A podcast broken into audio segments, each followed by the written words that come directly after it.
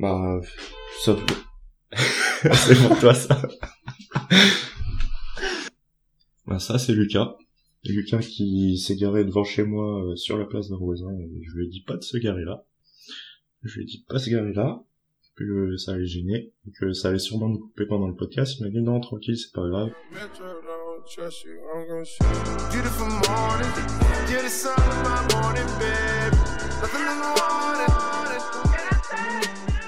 Bonjour, c'est Tom. Bonjour, c'est Lucas. Alors, pourquoi on a fait ce podcast? Alors, tout simplement parce qu'aujourd'hui, on est tous les deux coachs sportifs axés santé, vraiment. Et on se rend compte qu'il y a entre guillemets des lacunes dans la question, dans le monde du fitness. Et on s'est décidé d'apporter entre guillemets notre pierre à l'édifice sur la question de la santé dans le sport et de la performance. Moi j'écoute des podcasts tous les jours. Et en fait, ce que j'ai remarqué, c'est qu'il y a beaucoup de podcasts, surtout axés performance, avec beaucoup de préparateurs physiques, de mecs qui échangent, notamment en particulier en France, Upside Strength avec Sean. Et en fait, c'est vraiment, comme j'ai dit, orienté performance et beaucoup moins orienté santé. Et en fait, le but de ce podcast, ça va être tout simplement de donner des choses orientées santé pour, on va dire, le quotidien de la majorité d'entre nous.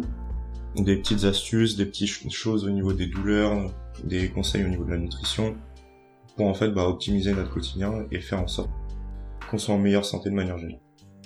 Surtout en fait, ce qui nous a donné l'idée du podcast, c'est dans un premier temps Tom avec son expérience de son genou, qui vas-y je te laisse raconter, ça va être carrément plus simple. Du coup ce qu'il faut savoir c'est que je me suis fait une rupture du ligament croisé il y a quelques mois, mi-juin. Et que, on va dire, j'ai pas du tout suivi le processus conventionnel, c'est-à-dire, en gros, immobilisation, glace, anti-inflammatoire, etc. Et, attelle, après, un peu de kiné, et après on opère, et après on revient en gros en 6 mois pour les pros, plutôt un an pour les sportifs amateurs. J'ai pas du tout suivi ça, je me suis pas fait opérer, j'ai pas fait de repos. Et au final, un mois après, j'ai repris la compétition, sans ligament croisé, ça se passe très bien depuis. J'ai repris le foot US, je me suis inscrit au rugby.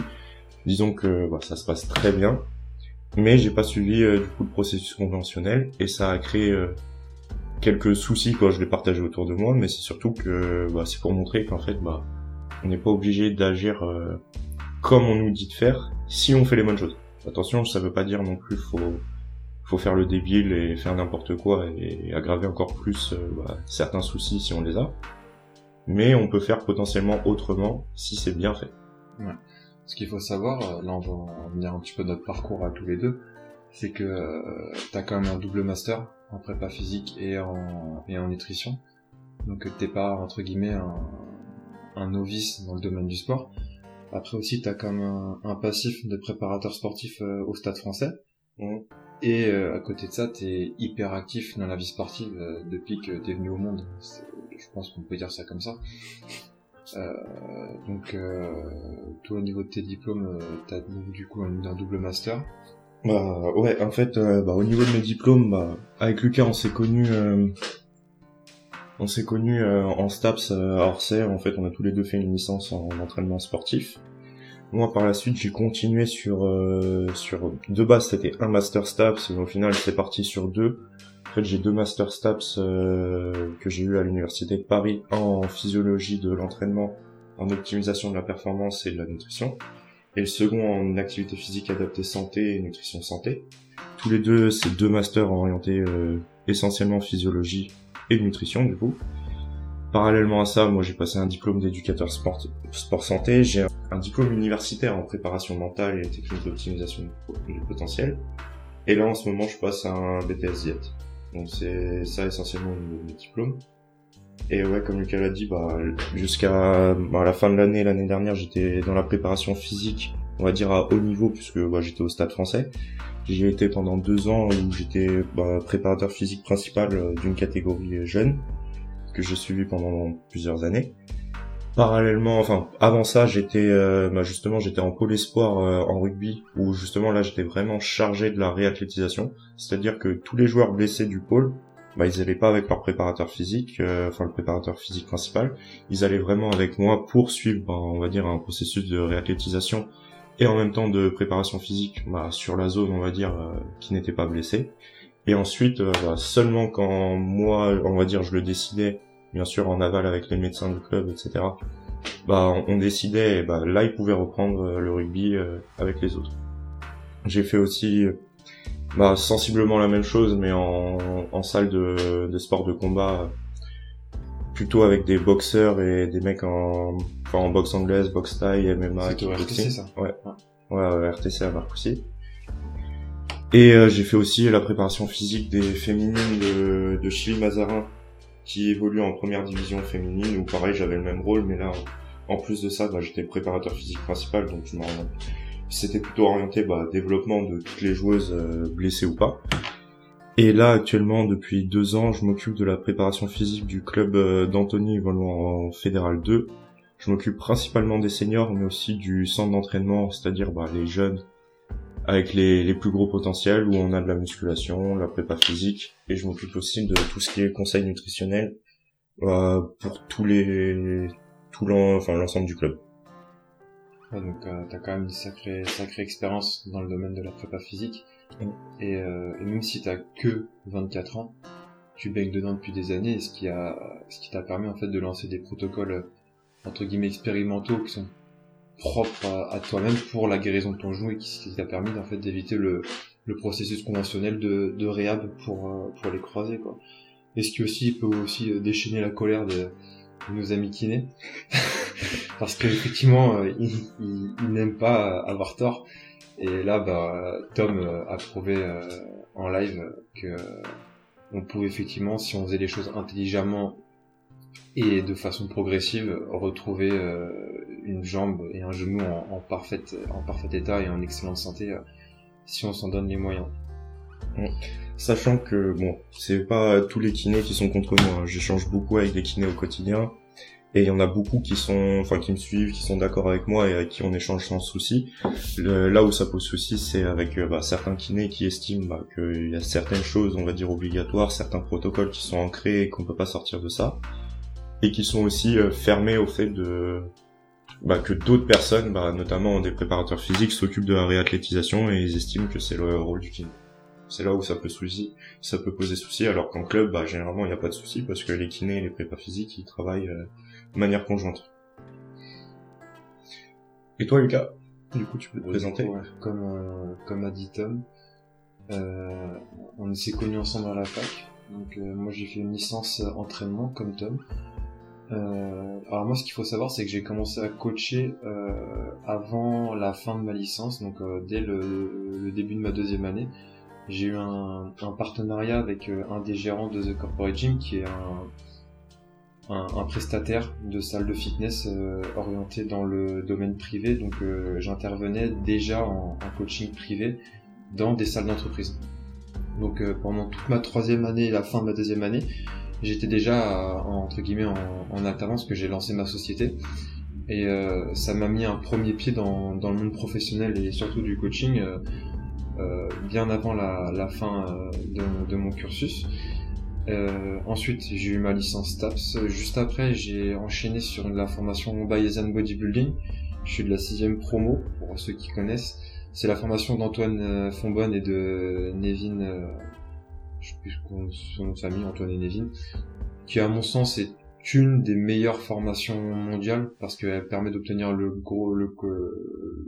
grade de personal trainer reconnu à l'international, sauf en France, parce qu'ils sont un petit peu lents et que ça devrait arriver. Non, pour ceux qui sont intéressés, cette formation elle sera financée par le CPF dès l'année prochaine, donc ceux qui veulent se lancer et avoir vraiment une bonne base en nutrition et en sciences de l'entraînement, et être reconnu du coup. Foncez, car c'est vraiment une pépite, une mine d'or. Juste après, moi j'ai enchaîné sur le CrossFit Level 1, pour ceux qui connaissent, et 2-3 formations annexes, comme par exemple la CrossFit Dumbbell, la CrossFit Programming, pour être calé dans le CrossFit. Moi j'ai touché à peu près à tous les sports, j'ai fait un petit peu de judo, j'ai fait beaucoup de natation, du badminton, du rugby, beaucoup de foot, des sports de combat... Et un jour, je suis arrivé au road training camp, mais de Arpajon. Et j'avais commencé à faire beaucoup de pas de corps. Je suis passé par le cursus muscu, on va dire, classique d'un jeune de 18 ans qui veut aller en salle. Sauf que très vite, au bout de 2 mois, 3 mois, je trouvais plus du tout mon compte. Et j'ai commencé à faire beaucoup de poids de corps, du strict workout, pour ceux qui connaissent. Et un jour, en fait, je suis tombé sur un gars qui s'appelle Ludovic Oreal. Je pense que tu connais aussi. Moi, je travaille avec lui. Qui était en train de faire des burpees et des épaules jetées sur des tatamis. Et il se mettait dans des états. Et je me suis dit, waouh, c'est débile son truc. Et j'ai découvert le CrossFit comme ça. Et moi, je suis un fan de prépa physique, mais surtout prépa axée santé. Et en fait, en combinant les techniques d'entraînement du CrossFit et des exercices plus conventionnels et plus stricts, on va dire, en fait, on obtient des pratiques sportives qui sont vraiment saines et bonnes pour l'organisme, tout en gardant une certaine intensité et une certaine intelligence d'entraînement. Et du coup, de fil en aiguille, j'ai passé mon level 1 pour être coach dans une box de CrossFit initialement. Ça m'a pas forcément plu de coacher en groupe, je m'en suis rendu compte au bout de quelques semaines. Mais au-delà de ça, moi, avant d'arriver dans une box de CrossFit, je gérais déjà ma propre prog, mes propres athlètes de CrossFit. Donc là où Tom, lui, est vraiment axé prépa physique, moi, je suis plus axé prépa CrossFit, on va dire. Et en termes généraux, moi, je suis plus un coach sportif personnel, on va dire. J'ai plus de travail dans le monde civil, avec beaucoup de monsieur, madame, tout le monde qui souhaite maintenir une activité physique et être en forme et surtout en bonne santé, parce que c'est surtout pour ça que maintenant on m'appelle. Et voilà, j'ai fait à peu près le tour. Ouais, j'ai l'impression. Ouais. Moi, pour compléter aussi, je m'occupe, là j'ai parlé essentiellement des sportifs dont je me suis occupé ou dont j'ai encore la charge, mais ce qu'il faut savoir, c'est que la majorité de mon quotidien actuellement, et depuis pratiquement 2 ans, en fait, je travaille en milieu hospitalier, dans un service de médecine-nutrition auprès de patients en situation d'obésité. Et en fait, c'est la majorité de mon travail. En fait, je travaille avec des publics adaptés, d'où le cadre de mon master en activité physique adaptée et nutrition santé. Et à côté de ça, j'accompagne justement des personnes comme coach indépendant. Et là, c'est pas forcément des sportifs, on va dire. Ça peut être tout objectif, que ce soit perte de poids, prise de muscle. Je suis essentiellement quand même focalisé sur beaucoup de personnes qui ont des douleurs ou on va dire des soucis au niveau de la nutrition, mais je m'occupe on va dire de tout objectif. Ouais. Et du coup le but de ce podcast, c'est là où Tom lui s'est fait les croisés, moi il y a c'était le 25 septembre, un mois et demi, ouais. J'ai eu un grave accident de voiture qui m'a laissé quelques séquelles. J'ai l'acromion qui a sauté. Donc pour ceux qui vous regardez, c'est un des os qui structure l'épaule, pour faire très simple, avec un arrachement tendineux, ligamentaire et musculaire. Et juste après l'opération, on m'a inséré 3 broches et un arc pour refixer et reconsolider tout ça en attendant que les tendons se régénèrent. On m'a demandé de porter une attelle et d'avoir une immobilisation totale pendant 6 semaines. À savoir que, en tant que coach, on défend le principe le mouvement c'est la vie, entre guillemets, qu'il est important de bouger de façon intelligente. J'ai retiré l'attelle au bout de 4 jours, parce que je ne voyais plus l'intérêt, et au-delà de ça, l'attelle me posait des soucis pour dormir ou même pour récupérer. Donc je gardais mon bras immobile, mais par contre j'ai retiré l'attelle, et en fait, progressivement, j'ai retrouvé surtout des mouvements du quotidien, et j'ai retrouvé de la mobilité petit à petit, progressive. Et chose stupéfiante, il y a 10 jours, j'avais rendez-vous à nouveau avec le chirurgien, donc pour faire un petit peu le bilan de tout ça. Il était assez stupéfait de me voir sans attelle et de me mouvoir aussi facilement. Et au final, il m'a juste annoncé que la kiné serait facultative, serait juste du travail de force. Mais après, le travail de force, on peut le faire tout seul en salle de musculation. Je pense que tu connais. Ouais, je pense que je connais, mais je suis un peu... C'est un petit peu... À ce qui paraît, c'est mon métier. Donc j'étais vraiment... agréablement surpris de voir que, encore une fois, quelque chose d'expérimental fonctionnait très bien, et que ouais, ça m'a conforté dans l'idée de créer avec Tom ce podcast, parce qu'effectivement il y a quelque chose à faire, et pour avoir discuté avec d'autres coachs compétents, ouais, le mouvement c'est la vie, et il est vraiment important de faire les choses intelligemment, et il y a trop de lacunes dans ce milieu là actuellement. disons que c'est bien de d'avoir les connaissances théoriques et tout ce qui va à ce niveau-là. Mais disons que une fois qu'on a un traumatisme, qu'on se blesse et qu'on voit vraiment qu'on doit expérimenter pour nous-mêmes, en fait ça acquiert, c'est là où en fait on acquiert le plus d'expérience, parce que moi je m'étais occupé de quelques joueurs qui avaient les croisés, j'avais eu des bons résultats mais j'étais pas à leur place. Et généralement on était plutôt aux alentours de entre 4 et 6 mois la reprise du sport. Et quand moi je me suis blessé, j'ai vraiment fait les choses à fond, vraiment les choses qui me paraissaient optimales. Ça on détaillera plus dans un prochain podcast. Mais j'y passais 1 à 2 heures tous les jours. J'estime que c'était l'optimal. Mais je le savais pas forcément avant de le faire. Et maintenant, une fois que je l'ai fait pour moi-même, comme l'a dit Lucas, l'avantage que j'avais c'est que j'ai quand même beaucoup de force sur les membres inférieurs. Mon corps il est habitué à l'entraînement, c'est pas comme si je m'étais fait les croisés et que je m'étais jamais entraîné de ma vie.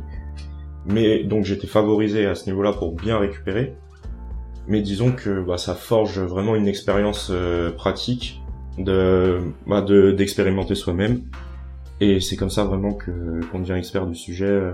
Là maintenant je m'estime vraiment très bien connaître tout ce qui est au niveau du genou parce que je l'ai vraiment expérimenté. D'autres alternatives, et comme dit Tom, la théorie c'est bien, la pratique c'est mieux, et visiblement aujourd'hui ça a très très bien fonctionné, parce que moi au bout d'1 mois et demi j'ai retrouvé une épaule qui est complètement fonctionnelle et juste un travail de force quand pas dû à la perte musculaire, à la fonte musculaire. Et toi Tom, t'as retrouvé toute la force, la stabilité et la force dans ton genou. T'as pu faire ton match de foot US la semaine dernière. Ouais, aucun souci, aucune appréhension. Après la semaine dernière c'était 4 mois post-blessure, mais vraiment moi je me suis blessé le 13 juin. Et en fait, le 11 juillet, j'ai fait une compétition. Et donc, 28 jours après. Il y a 1 mois, du coup, 3 mois post-blessure, j'ai fait un match de rugby. J'ai repris le foot US et le rugby, comme si de rien n'était, en septembre, alors que, soit 2 mois et demi après ma blessure. Et vraiment sans appréhension. C'est pas comme si je faisais et j'avais peur. Non, là, franchement, je pense même pas à mon genou. J'y pense absolument pas, et des fois même ça me perturbe, je l'oublie complètement, je fais exactement la même chose le même changement de direction que je me suis fait quand je me suis blessé, sans même y réfléchir, ça vient tout naturellement, et à aucun moment je me sens faible, même s'il y a encore quelques petits points, notamment la flexion complète, où je peux encore progresser, mais c'est vraiment le seul point sur un terrain, ça se voit pas du tout. Donc vraiment l'intérêt de ce podcast, ça va vraiment être de vous donner des clés, pour avoir un corps en parfaite santé, que ce soit au niveau de l'entraînement, au niveau de la mobilité, au niveau du repos, de la récupération, de la diète, tout. État d'esprit. L'état d'esprit aussi, ouais. Ça c'est vraiment important, parce que se fixer des objectifs, ça aide énormément, se fixer des deadlines, ne pas voir la blessure comme un échec, mais plutôt comme une sorte d'autre chemin pour... Une opportunité. Pour une opportunité, ouais.